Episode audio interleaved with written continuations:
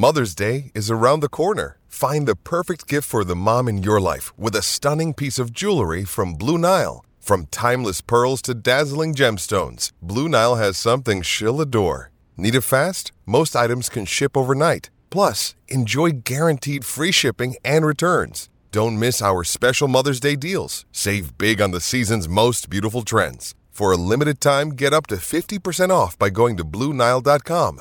That's Bluenile.com.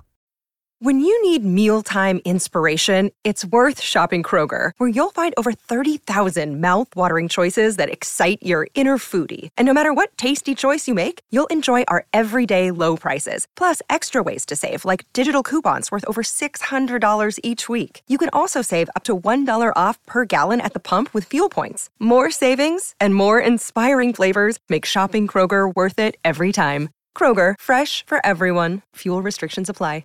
Another day is here, and you're ready for it. What to wear? Check. Breakfast, lunch, and dinner? Check. Planning for what's next and how to save for it? That's where Bank of America can help. For your financial to-dos, Bank of America has experts ready to help get you closer to your goals.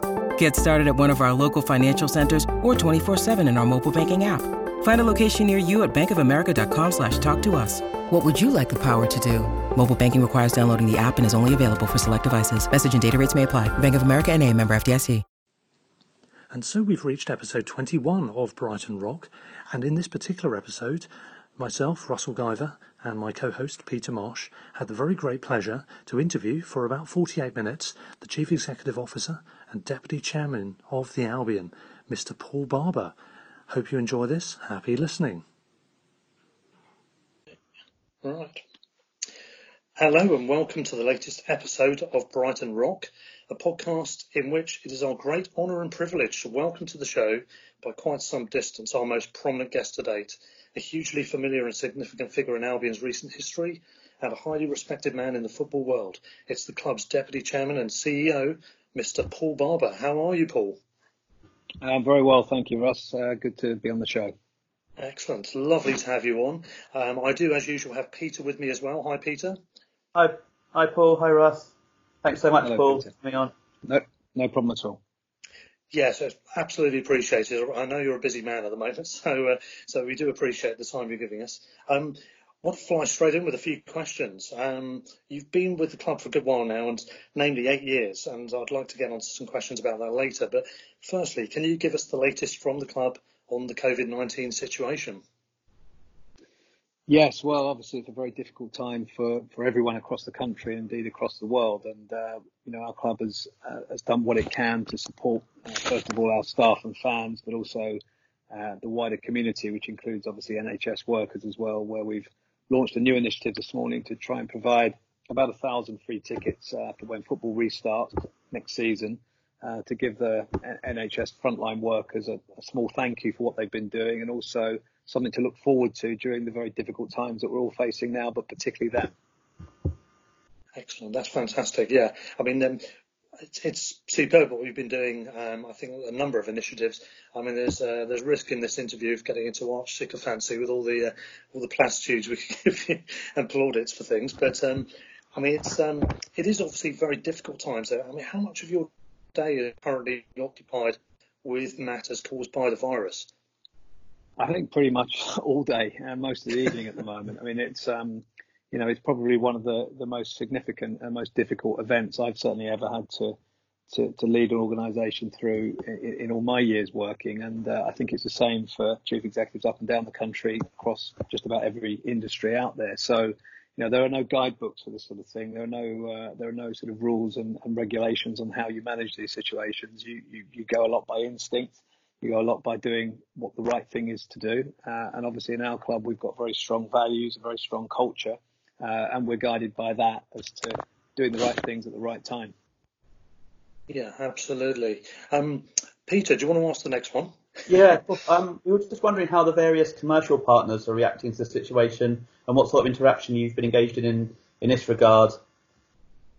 Uh, they've been brilliant. I mean, both uh, American Express and Nike and all of our partners who work with us um, all the way through each season and each pre-season have been absolutely magnificent. They fully understand the unprecedented situation that we're facing, um, not playing matches is, is clearly a, a, massive issue for, for a football club that relies on those matches to provide a platform for its commercial partners. But they've all been very patient, very understanding, very supportive, um, and obviously in their own respective industries are going through different challenges uh, as well. So I think we're all in this together. And one of the things that we've we've been talking about in the calls that we've been making to the partners and the various email exchanges is just how we can help each other uh, through these difficult weeks and hopefully um, not not for long into the future, but however long it takes um, to make sure that we all come out of it the other side, you know, better, wiser, stronger, uh, and you know our partnerships improve e- even in these difficult times as a result. So they've been excellent. Really cannot fault them in any way. Oh, brilliant! That's great to hear. And in terms of the the playing side, the, how are the players in terms of their welfare? Are they the staff coping? And I'm thinking, especially in regards to players especially as they're in a pretty unique situation? And are there presumably there are major issues in terms of training, and keeping fit, and everything? And yeah, I mean, players are like any any other um, worker in any other organisation. They they have a routine every day. Uh, they follow that routine religiously, um, and when that routine gets interrupted, obviously it's a it's a big shock to their systems as it is to all of ours. And uh, we've been uh, helping the players work at home in the same way that we've been helping all of our employees work at home. And They've been the players have been given special equipment, special fitness equipment. They're joining in with video conference uh, sessions each morning with with our strength and conditioning team and with with the coaching staff, just trying to keep each other uh, motivated during what is a very difficult period for a professional athlete. And uh, not only is it difficult to train at home, but it's very difficult to maintain an intensity to your training when there's no end product, there's no match to look forward to. Mm. Um, so psychologically, we're supporting them as best we can as well, and uh, obviously they're doing what they can to support our communications and marketing and retail teams with various videos and, and support for the fans and, and, various other initiatives that we've been engaging in to try and do our bit in the community. So it is a difficult time for players, but they've again they've be, they've be, reacted superbly, very professionally, um, and you know like us, they just want this uh, horrible period to be over and for things to turn turn back to normal as quickly as possible. But uh, in the meantime, um, they're maintaining their, their routines as best they can. Yeah, well, it certainly seems like an awful lot of work's gone into the preparation, hasn't it, by the sounds of it, for this personal training program and associated details. So, uh, pretty impressed with that, I have to say. Um, one of the things I was going to mention, Paul, here was um, you appeared a couple of Saturdays ago on the BBC's flagship program, Football Focus, um, Saturday lunchtimes, um, a reduced half hour length um, episode in which you had, I think you had more than 10 minutes. You had about 35% of the show's running time. So great, great to see you there in a feature role. um, and you came across pretty well, as always. So in that interview, Dan Walker mentions your strong preference, I think, for seeing the current season completed, if at all possible. And since then, there's been a noted groundswell of opinion to that tune. Um, the situation is, of course, entirely unclear still as to what extent um, you know, whether that notion to continue is, is possible.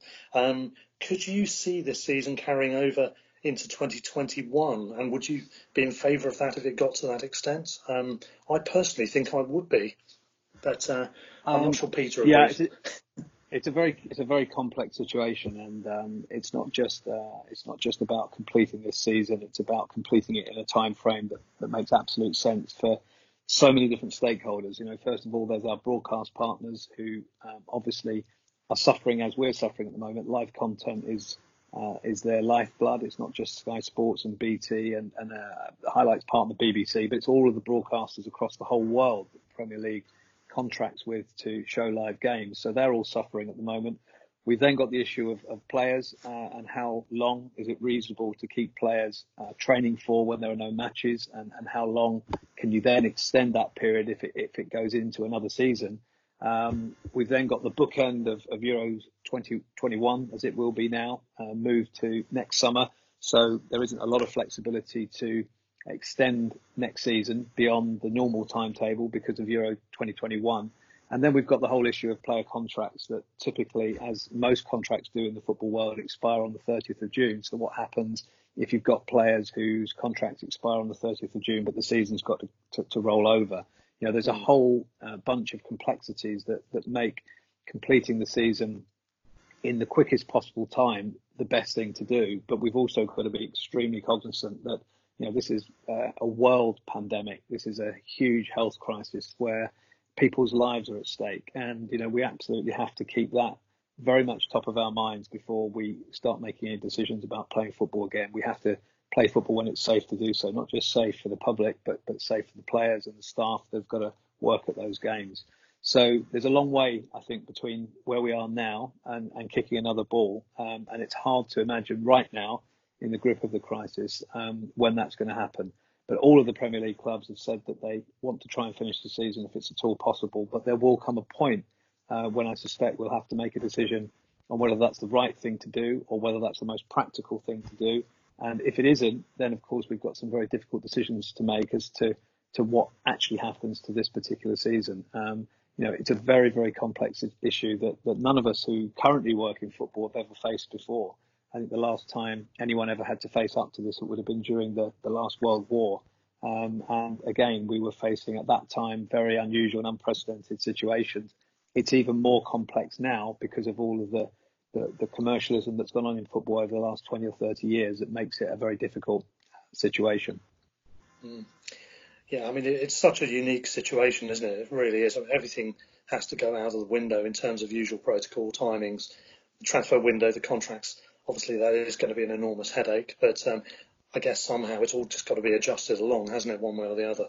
But um, anyway, you're you're working from home now, aren't you? As as pretty much everyone is. Um, I, I think um, there's pluses and minuses, of course, with that. But how are you finding it? Does it hinder the efficiency of your workday in any way, for example? I mean, do you get kids and pets interrupting you far more than you want? well, fortunately, my, my kids are adults now, so um, two, two of oh. them are back here at the moment, which is um, which is nice to see them. They're both based in the north of the country, so I don't get to see them that often. Um, but I think home working is, is all about discipline and routine, and, and you have to get into the same kind of routine and discipline that you, you do in your in your office um, or wherever you work. Um, it's difficult sometimes to, to do that because there are other distractions inevitably. Um, but uh, but no, it's it's working out okay so far. Partly because things are so busy, um, partly because there's plenty to do, um, but also because we you know we are trying to help each other through this this process as well, and uh, you know keep each other sane and sensible during a period working from home. But I do feel for those people that have got young children at home. I, I, remember what that was like. It's never easy um, to work from home when there are young children around the house, but fortunately, I'm not in that position anymore. Yeah, well, there's, there's all sorts of gifs and memes going around now, isn't there? With things like, uh, "Can you breathe more quietly?" as a caption and things like that. It's getting to that stage, isn't it? Now it's. Uh, yeah, but um, stir crazy. There we go.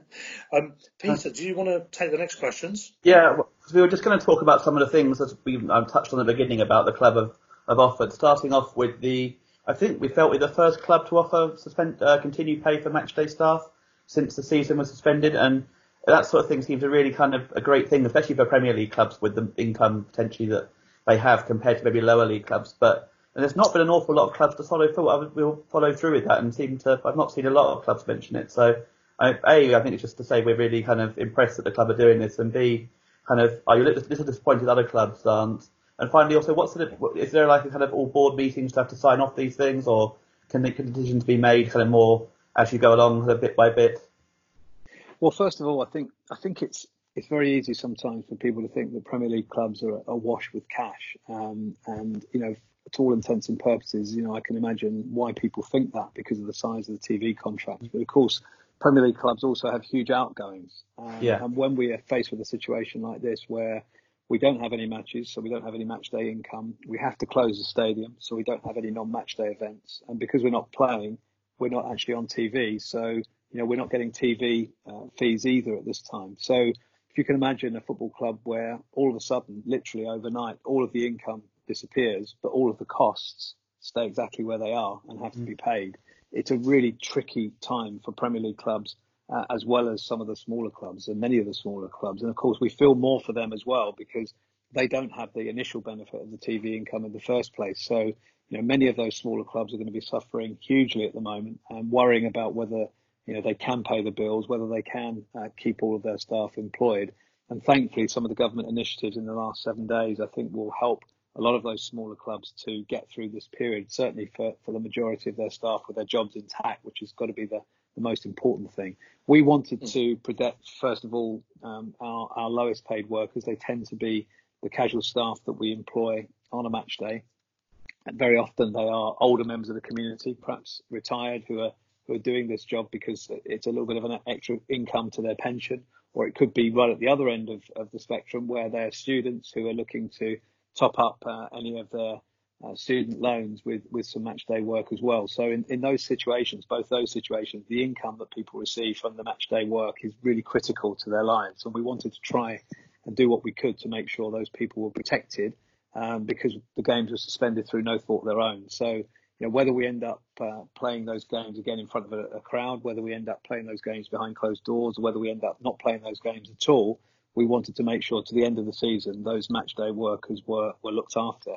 We then wanted to try and make sure we had a financial plan that avoided redundancies or reducing our full-time staff pay, you know, as far as we could. I mean, we can't promise that forever because we just don't know how long this, this crisis is going to last, but we certainly wanted to do that um, for the short term, uh, at least to the end of the season. And and here we are as well now, trying to do what we can to to keep our staff motivated, to try and give them something to look forward to.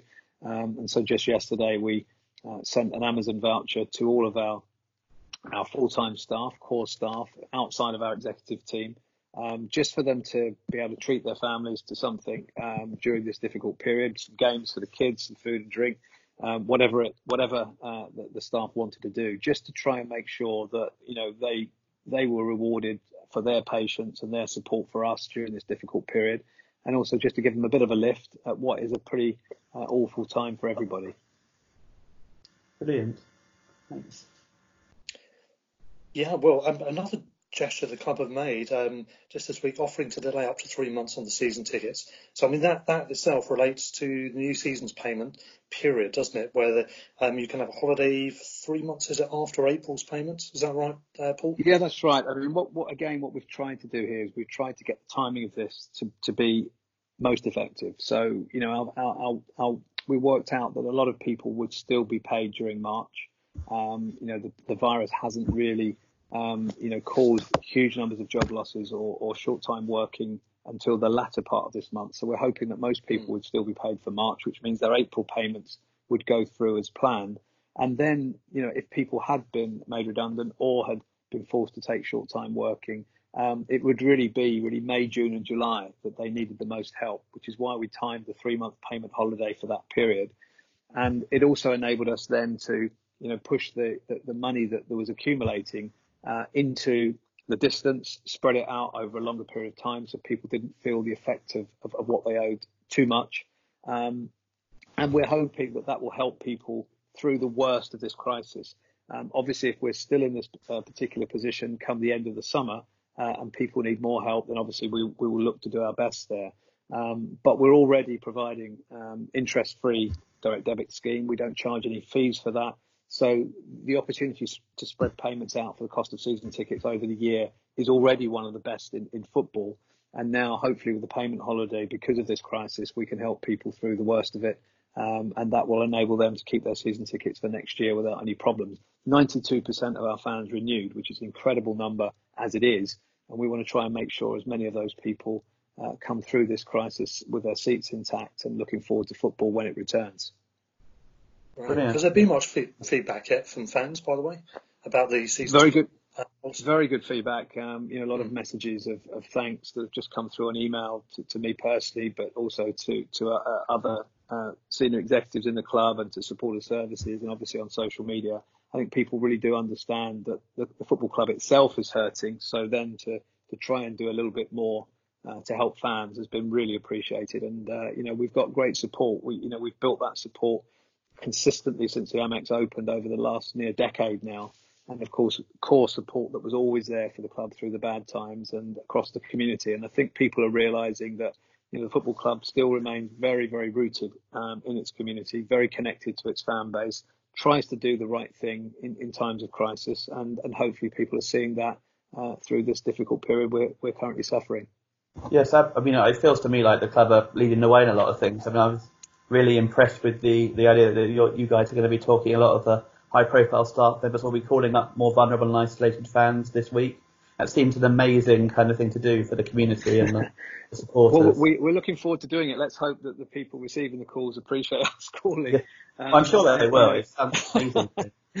we might just be we might just be uh, ruining their afternoon or evening, but um, but no, I think again, I'm sure they're. It's, it's it's the right thing to do, and uh, you know we, we we're in this very strange situation where we're all uh, isolated to a degree, but older people, by their nature, very often are more isolated than most of us. They don't get out as much. They don't have such a wide circle of activities or friends. So in this situation, that circle closes in even more. Um, and if they're vulnerable, if they're unwell, or if they need um, supplies and they can't get out to get them, um, we felt it was the right thing to do to use our database to identify those people, call them. First of all, make sure they're okay. Secondly, have a chat, talk about football, talk about what's going on in the world, whatever they want to talk about, and then just make sure that they've got everything they need. And if they haven't, while we're still able to get out and about, um, then we've got the opportunity to, to get them whatever supplies they need, drop them round, uh, and hopefully just uh, do the right thing again by the community. And I think when we've looked at this crisis, we've tried to look at it in, in sort of several ways. We've tried to look at, you know, what can we do for our staff?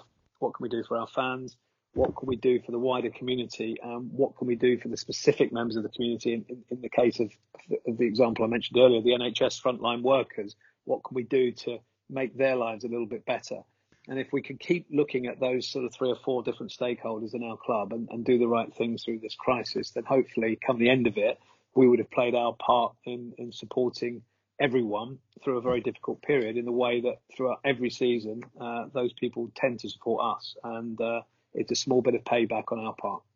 That's great. Yeah, personally for me, it wasn't just the safety NHS workers that we were doing something. It's also we're trying to encourage other teams to do it as well, which is so good.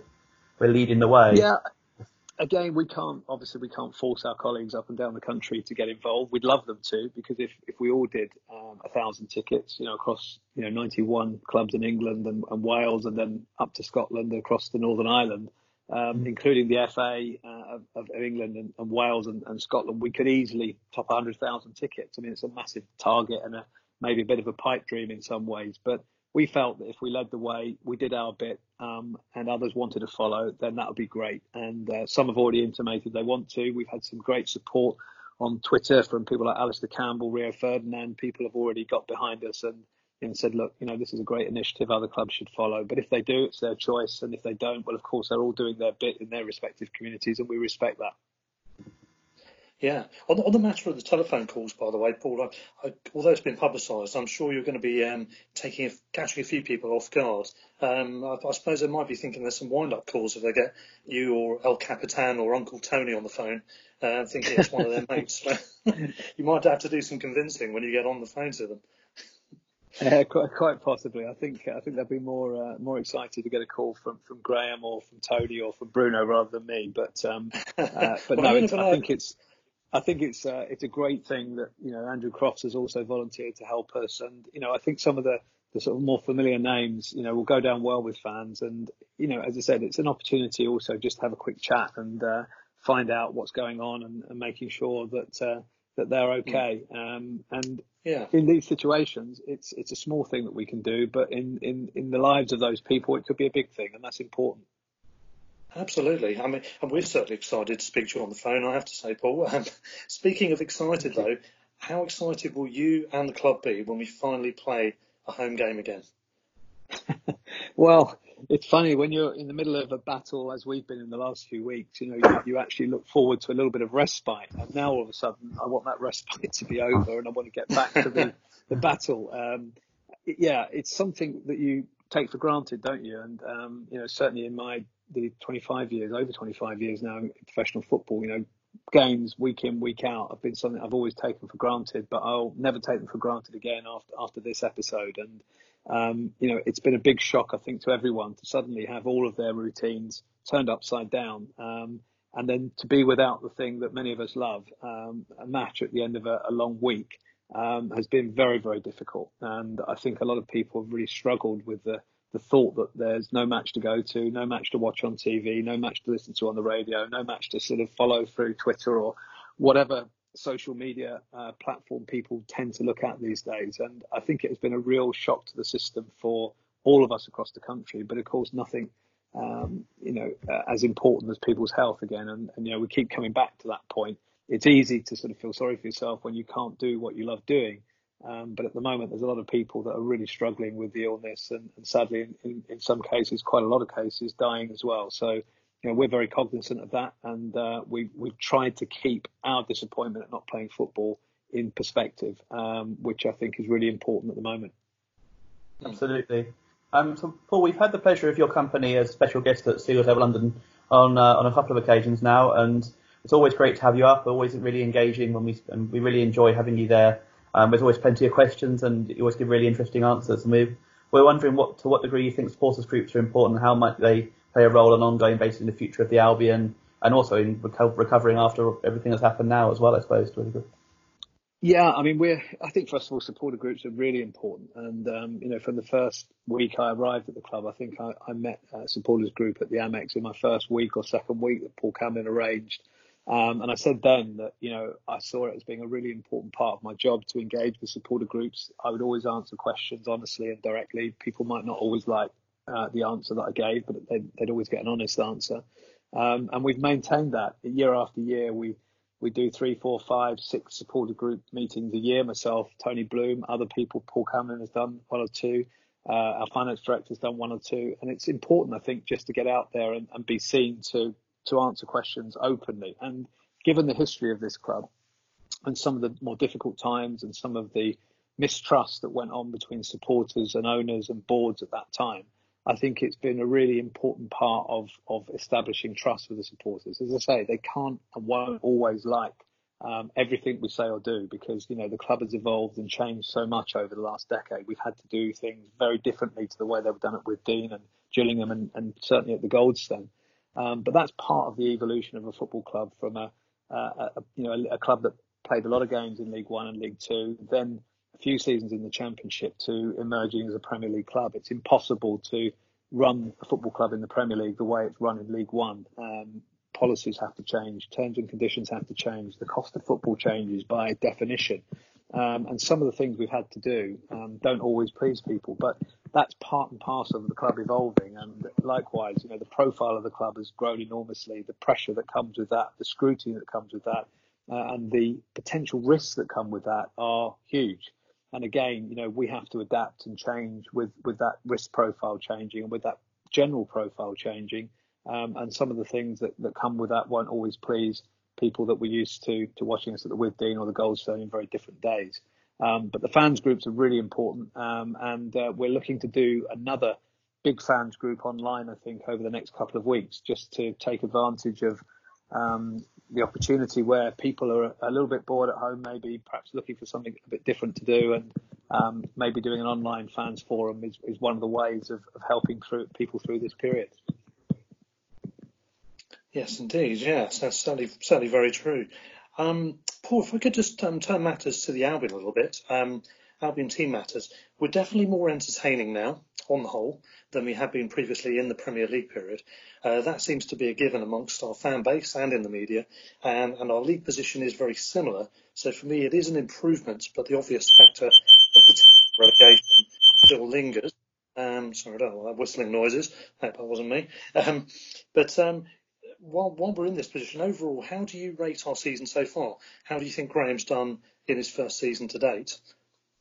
I think he's done very well. I mean, we're in transition. We're trying to evolve to a very different style of football, but and Graham's had effectively two transfer windows in order to to achieve that that, that change. And it, it, you know it probably takes three, four, five transfer windows to properly get the squad that um, suits the style of football that that, that that Graham wants to play for, for all that uh, being said, you know, we've we've actually competed pretty much in every game this season. There may be three or four games where we haven't quite got to the level that Graham or we would have liked or the players would have liked, but overall we've we've done very well. It's hard to win games in the Premier League. It's very very difficult to get three points on a consistent basis.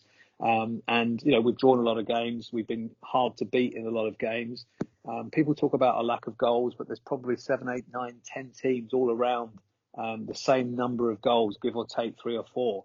So you know that what that really does is underline just how difficult it is to score goals in the Premier League as well. And you know there's no point in going out into a transfer window to, to buy players that either don't exist um, aren't available or, or at a price level that, that just simply wouldn't uh, match the, the club's budget. So, you know, trying to find players to boost the squad, strengthen the squad is not easy. Um, and there are other clubs, many of them around us, who are looking to do the same in the same period of time. So this is going to be a, a process that takes a while. And, you know, we've got to be patient. We've got to be um, respectful of what Graham's trying to achieve and what the players are being asked to do. But we've also got to just keep reminding ourselves that the Premier League is the toughest league in the world to play in. Forget the Bundesliga, forget the Liga, forget Serie A. There are very, very few leagues in the world where every single week players are expected to play at an intensity to get a result uh, at the level that the Premier League demands. And, you know, we're in that league and we're competing in that league now for the third season. We hope to survive for a fourth season, which will be a record equaling uh, number of consecutive seasons playing at the top level. And if you put that into context overall, this is only our seventh season in 119 years playing at the top level. Mm. You know, we're still novices at this level. We're still learning our trade at this level. We're we're still learning how difficult it is to compete against some of the biggest uh, clubs in the world with the best players in the world. And really, as much as um, the club did well in the four seasons we played in the old Division One um, back in the 80s, um, the Premier League is a very, very different animal now to to what Division One was then. So you know we really are uh, learning our, our trade here in only our third season, um, and we've beaten some some big teams. You know we've beaten Manchester United twice, we've beaten Tottenham, we've beaten Arsenal, um, we've drawn with Chelsea. We've got some fabulous results in our first uh, two and two thirds seasons uh, in the Premier League, and the longer we are able to stay at this level, the longer we're able to learn at this level um, I think the more fans will enjoy it, uh, the less difficult it will become in terms of um, the battles that we have in the in the bottom uh, quarter of the table. Um, but we should never ever take for granted where we are, and never ever expect it to be easy because you know our budgets won't allow us to to see it as being easy ever. Um, so we've got to be smarter, and that means bringing players through our academy. It means our recruitment has got to be as, as, as good as any club in the league, if not better. Uh, and of course, we continue to rely on Tony Bloom's generosity to keep supporting us in the transfer market and keep allowing our club to compete in the Premier League. Absolutely, I think uh, I think all the sensible Albion fans amongst us um, would concur with pretty much everything you just said there, Paul. I mean, it is a, it is a process, it's a project, it takes time, and as you said, it's not as simple as just saying get a striker in. Obviously, you guys are trying to do that, and it isn't easy enough um, as, as, you'd like it to be um, to get in who you want. When we have just gone for somebody, it's maybe not always been the right option. Um, so, you know, it is about getting the right person in. And um, i was saying with Peter in a previous podcast how you just get the sense that if we can get past this season still preserving our Premier League status, how I could see this club and this project and this manager really stepping on and getting us into a different level pretty much towards the vision that Tony um, declared at the beginning of the season that he would like us to get to. Um, I don't know if you concur with that, Peter. No, I agree completely. Um, but turning it around maybe a little bit to the kind of the other side, maybe where, as, as, with lots of clubs, we have a lot of people here who will probably moan about the Albion on various forums and probably directly to the club as well.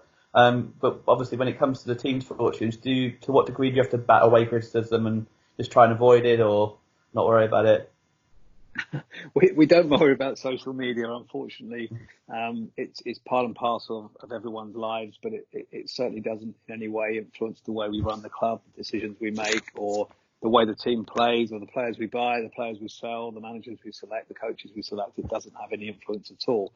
Um, it's another channel. It's a, it's a way of engaging with fans from time to time, but unfortunately, what social media tends to attract sometimes the more extreme opinions, um, good and bad. Um, but again, there's a huge majority of our fans that, that don't engage in social media much at all. Um, and, you know, we tend to have to look at all of the fans' opinions through our match day surveys, our end of season surveys, the hundreds and hundreds of emails and calls and letters that we receive every week.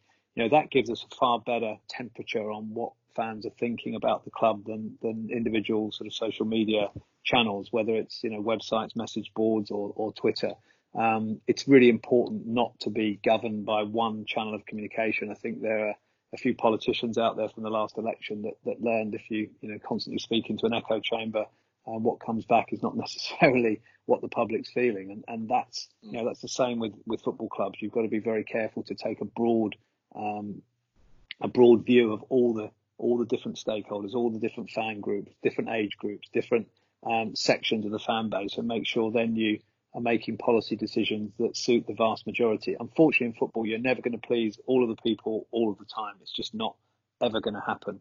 Um, but what we can do is, is come up with policies that suit the majority of the people the majority of the time.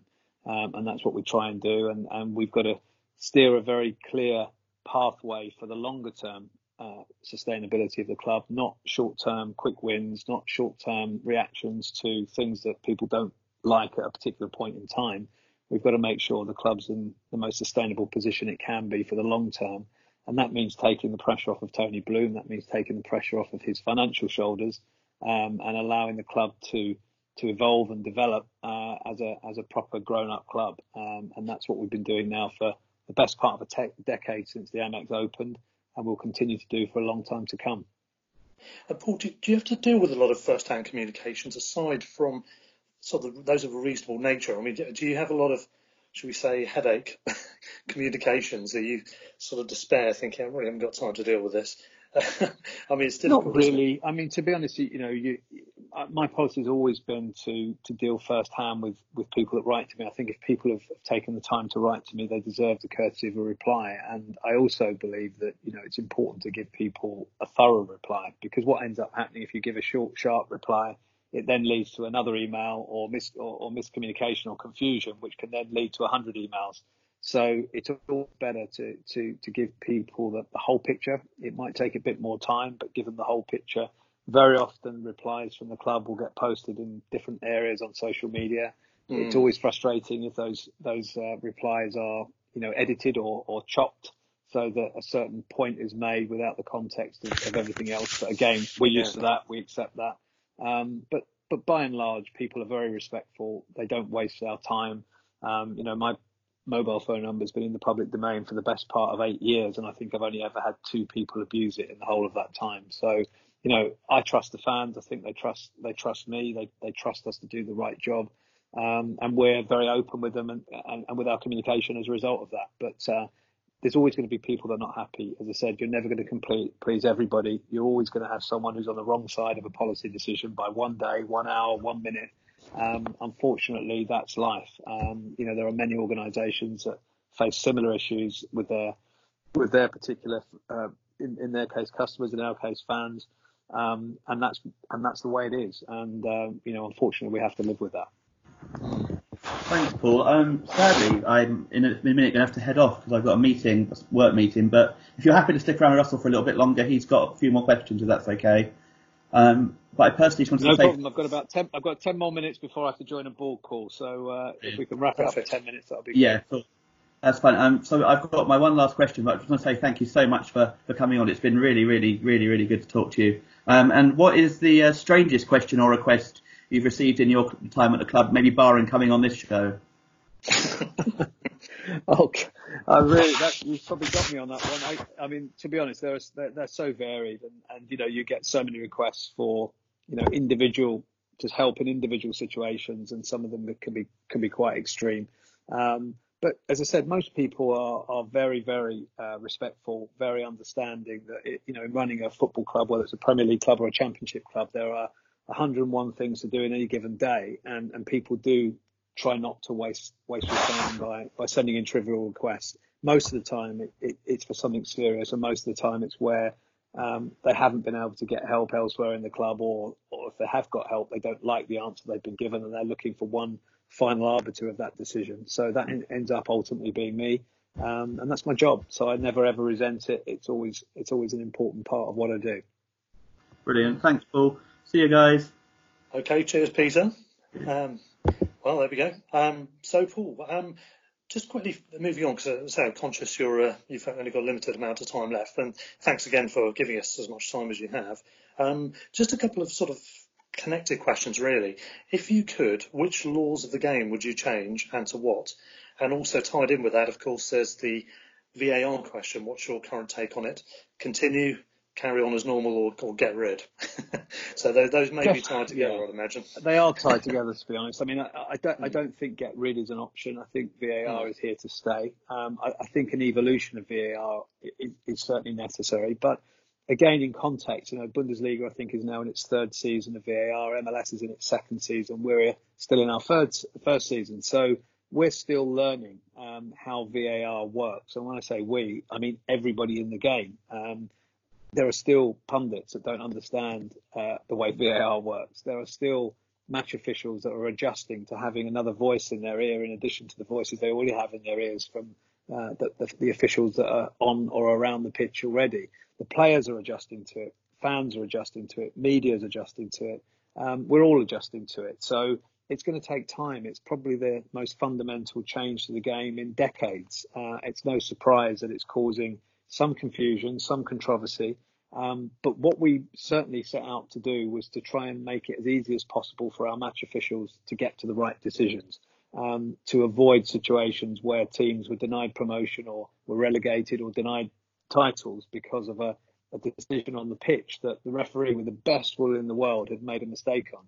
And by and large, VAR is helping match officials get more decisions right than wrong. But what people still need to understand and appreciate is that VAR is still a human being. There will be times when VAR makes a mistake that compounds the original on-field uh, mistake or the fact that the referee on-field missed it uh, and the VAR then doesn't correct it. These are human beings. They're going to make errors. We have to roll with that. We have to accept that that's the case. Where I'd like to see um, some changes, perhaps, is is just in some of the interpretations. I think the current offside law makes it very difficult for VAR to to operate uh, to the fans' liking, to the players' liking. It is difficult because uh, because offside is a little bit like the goal line technology. You, you are either onside or offside under mm. the hmm. current laws, a bit like the ball is either fully over the line or it isn't over the line. You know, these are absolutes. They're not they're not human subjective decisions as per the current laws. If the laws change, then maybe a bit more subjectivity comes into it, a little bit more, um, a little bit more room for manoeuvre comes into it. But as they stand, the laws are the laws. Similarly with handball, I think the current handball law is, is, is difficult on occasions, particularly where the attacking team is denied a goal for the merest um, movement for, of, of, of ball to, yeah. to arm or arm to ball, where there's no way the player could have intended it, and yet they get penalised for it. And we've already seen some really good goals chalked off because of uh, this unintentional handball being uh, being ruled as a as an offence in, in the current laws of the game. So there's always going to be laws of the game, regulations that that, that slightly interfere with with everybody's enjoyment. Um, refining those and evolving those to fit the, the, the role of VAR over the next season or two would would I think make VAR far more acceptable to people and more than that, or as well as that, I think communication in the stadium still has to improve. It's really important that the people that are paying to be in the stadium, creating the atmosphere, they need to know exactly what is going on in every single VAR based decision, just as much as the people watching at home. Um, and we still haven't got that right. We've still got some of our biggest clubs in the country that don't have uh, stadium screens that make that easier uh, to do we still don't have enough communication between uh, Stockley Park, where the VAR is based, and the um, on-field referee, and then the stadium itself. So again, that, in my opinion, has to change, has to improve. Um, and I and I'm in favour of actually having a spokesperson for the match officials, not the referee himself uh, or herself, but um, someone who acts as a spokesperson for match officials, explaining some of the decisions to fans after the game just as players and managers are expected to explain their decisions. I'm, I'm a real fan of, of open communication. And I think if we can if we can extend that to match officials, not putting them on trial because that's not going to help anyone, that's not going to make the game better, that will make it worse. But sometimes just explaining some of the more intricate laws of the game um, that, mm. that that actually escape even some of our pundits. I keep hearing sometimes pundits saying, "Well, you know, I don't know whether they're going to check that goal." Well, every goal is checked by VAR. Um, yeah. You know, we don't have to wait for the referee to check a goal; it's all automatically checked um, every single time. So things like that, where I think we could we could improve the game um, by you know, explaining things better. Um, some of the intricate laws being explained after the game better. I think all of those things combined will make a big difference. Yeah, yeah, I, I, completely concur with everything there. I think you said certainly timelines for decisions, communications, and some of the laws to change. Thicker lines for offsides, for example, might help with that decision making as well. Um, just briefly then, but quickly fire through a couple of other things if you've still got time. Um, your appointment at Albion was announced in May 2012. I think you took the job mid June that year. Um, having nearly completed eight years in Sussex now, Paul, um, how have you found the experience overall, and what in particular have you found the most interesting, enjoyable, or rewarding part of the job, or indeed the least um, enjoyable? well, been, first of all, it's been fantastic. It's been it's been eight really eventful years. Um, obviously, with the playoff um, challenges, with the promotion, and then the, the battles to stay in the Premier League. I mean, FA Cup semi final at Wembley. It's just been an amazing time to, to be at the club and all through that period, you know, we've taken opportunities to expand the stadium, build the training ground. Now we're expanding the training ground. We've added the women's team. They've gone professional. We're building a women and girls hub at the training ground. Um, we've built the crowd. You know, the, the fan base has grown. Um, we've done so many great things. It's been a really fantastic eight years. And I think living in the city um, was a really important decision. I originally lived in London when I first came back from Vancouver, and making sure that I, I bought a place in, in the city has been a really good thing. Um, it's a bit hmm. different because in London, you know, when I was when I was um, the managing director at Tottenham, I was pretty much anonymous in a city of 10 million people. It's different here. It's impossible to be anonymous in a city of 300,000 people. So you have to get used to you have to get used to that, and that's been you know that took a bit of adjusting to. But again, people are very very nice, very respectful, always looking to chat about the club. I love the fact that people are so interested in the football club um, whether they're people in local businesses or, or just people, fans walking down the street or on the seafront. All of that has, has, has meant that the life experience of living on the south coast has been absolutely fantastic. I've enjoyed every minute of it. Fantastic. And you have a reputation as a bit of a workaholic, um, needless to say. But when you do find moments of time to do things, what, what do you like to do most in Brighton? What have you found that's particularly um, caught your fancy? Yeah, running on the seafront is my thing. You know, it's it's the one thing I do on my own without a mobile phone, without responding to emails. So if people don't get a response at certain times, it's probably because I'm out running. Um, but that's my, you know, that's my peace and quiet. That's my time to myself, and, and I enjoy I enjoy living so close to the seafront where I can do that. And you know, again, we're lucky to live in this part of the world where you you know you can get down to to the the seafront easily. You can get into the downs nice and easily it's great to be able to get out to one of the, the lovely pubs in some of the villages in Sussex and just sort of again be anonymous out out out there for a, a lunchtime or an evening. Certainly not at the moment. We're not allowed to do that, but in normal times. Um, but no, it's been a, it's been a great eight years. I've enjoyed it. The club's been magnificent. Got a fantastic chairman and board, great staff, really hard working professional staff, and the supporters have been fabulous. So uh, no, I've really enjoyed the time here. Excellent, that's fantastic. And um, yeah, just on the subject of workaholism, um, you um, yeah, my Sunday football team, I manage a Sunday adult football team, and a lad Max, I believe, um, his mum is your wife's best friend. So I've um, I've heard things about you coming back um, for social events at very weird o'clock in the evening on a Saturday. Um, Barry, yeah, well, Barry, you know? Yes, I do know. Yeah. Hmm. Um, well, you know what? It's um, you know, running a football club is, is not a, a, normal job. It's not a nine to five job. You know, for a start, you know, our, our most important days of the week are, are weekends. And in, invariably, whatever happens on that match day, there's always a follow up of some kind, you know, the following day, whether that's with the coach, with the chairman, with the fans, with match officials, whatever may have happened in the game, media, of course.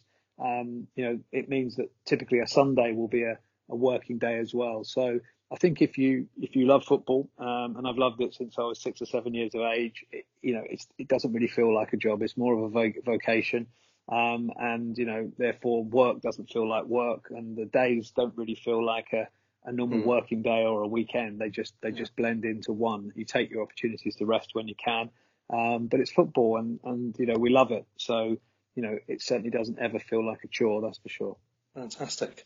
Well, yes, I mean that's that's been great. I mean, can we expect to see you up at Seagulls over London and maybe for a, another visit in the new year as well? Um, yeah, I'm sure. As soon as, yeah, as soon as we're allowed to, as we're allowed to get out of our homes, um, yeah. we'll, we'll certainly look to do that. But in the meantime, as I said, we're looking to do an online fans forum, and I know all the different supporters groups are going to be invited to to take part in that. So more details on that, I think, in the next week or two.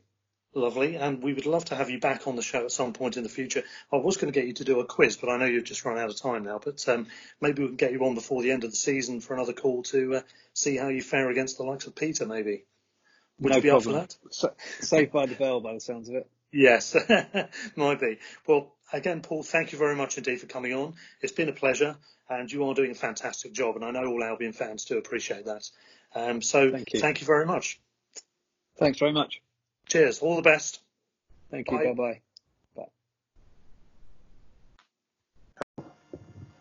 Okay, so a little bit later, same day as our interview with Paul Barber, I'm now rejoined by Peter, who has finished work. Hello again, Peter. Welcome back. Hi, Russ. How are you doing? Not too bad, yeah. I think that went really well earlier, didn't it? Yeah, yeah, really pleased. It was fantastic to get um, Paul on.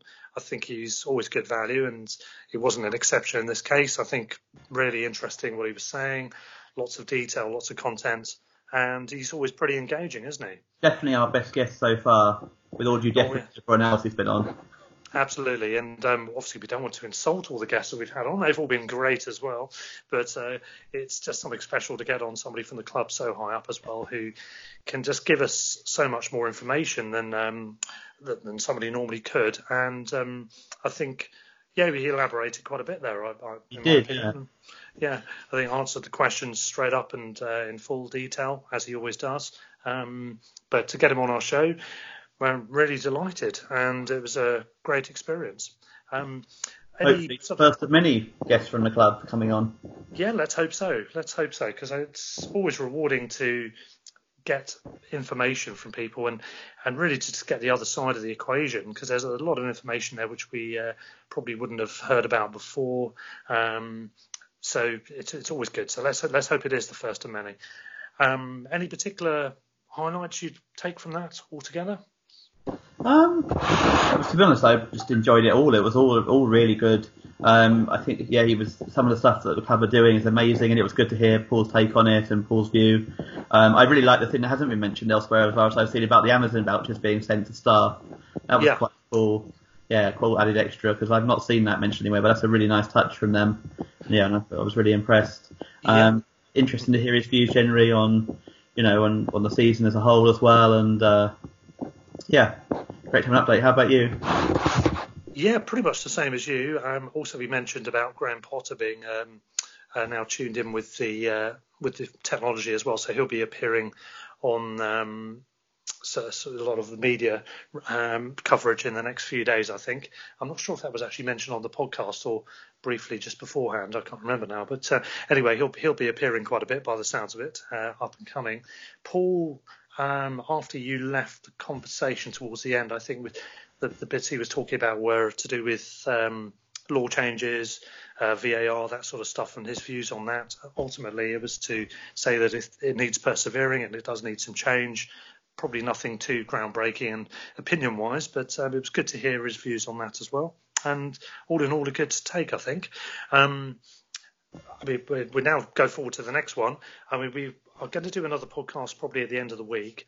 Um, we're going to reprise our current Teams of the Decade theme, which we've done on our previous podcast uh, for the 19 uh, for the 2010s, and and that was 1910s may be a way off if, if yeah, I can't remember them that well actually, the, 20, the 1910s.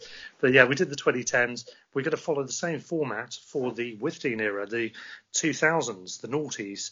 Um, best teams, worst teams on a permanent basis, best and worst teams on a temporary basis.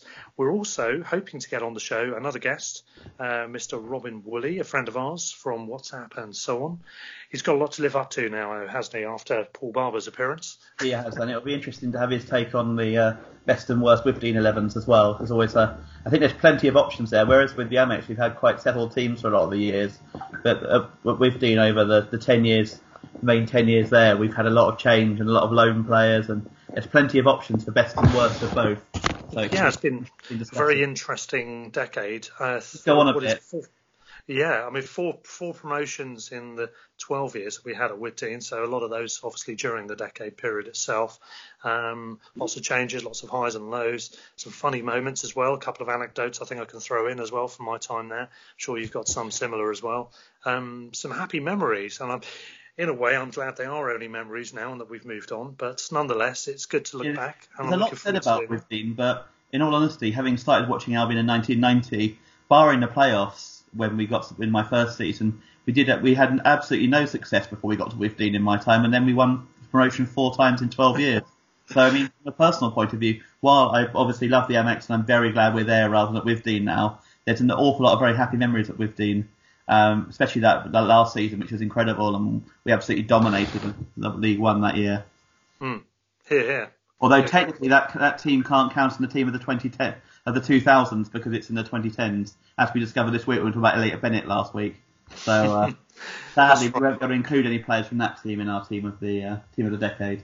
Yeah, but I will be doing my research and getting on that because I have to admit, have to admit my memory becomes very flaky uh, a few years down the line. So um, I'm going to have to refresh my memory. Yeah, so many players of that era, it's easy to forget them, especially the worst ones. Yeah, yeah, exactly. those those are going to be the yeah, the most interesting ones to talk about, I think. So looking forward to that. Hopefully we can get Robin on as well, all being well. So there could be three of us on for that next podcast. Either way, the two of us will definitely be there, and so stay tuned. Sports Social Podcast Network. Lucky Land Casino asking people, "What's the weirdest place you've gotten lucky?" Lucky in line at the deli, I guess. Aha, in my dentist's office.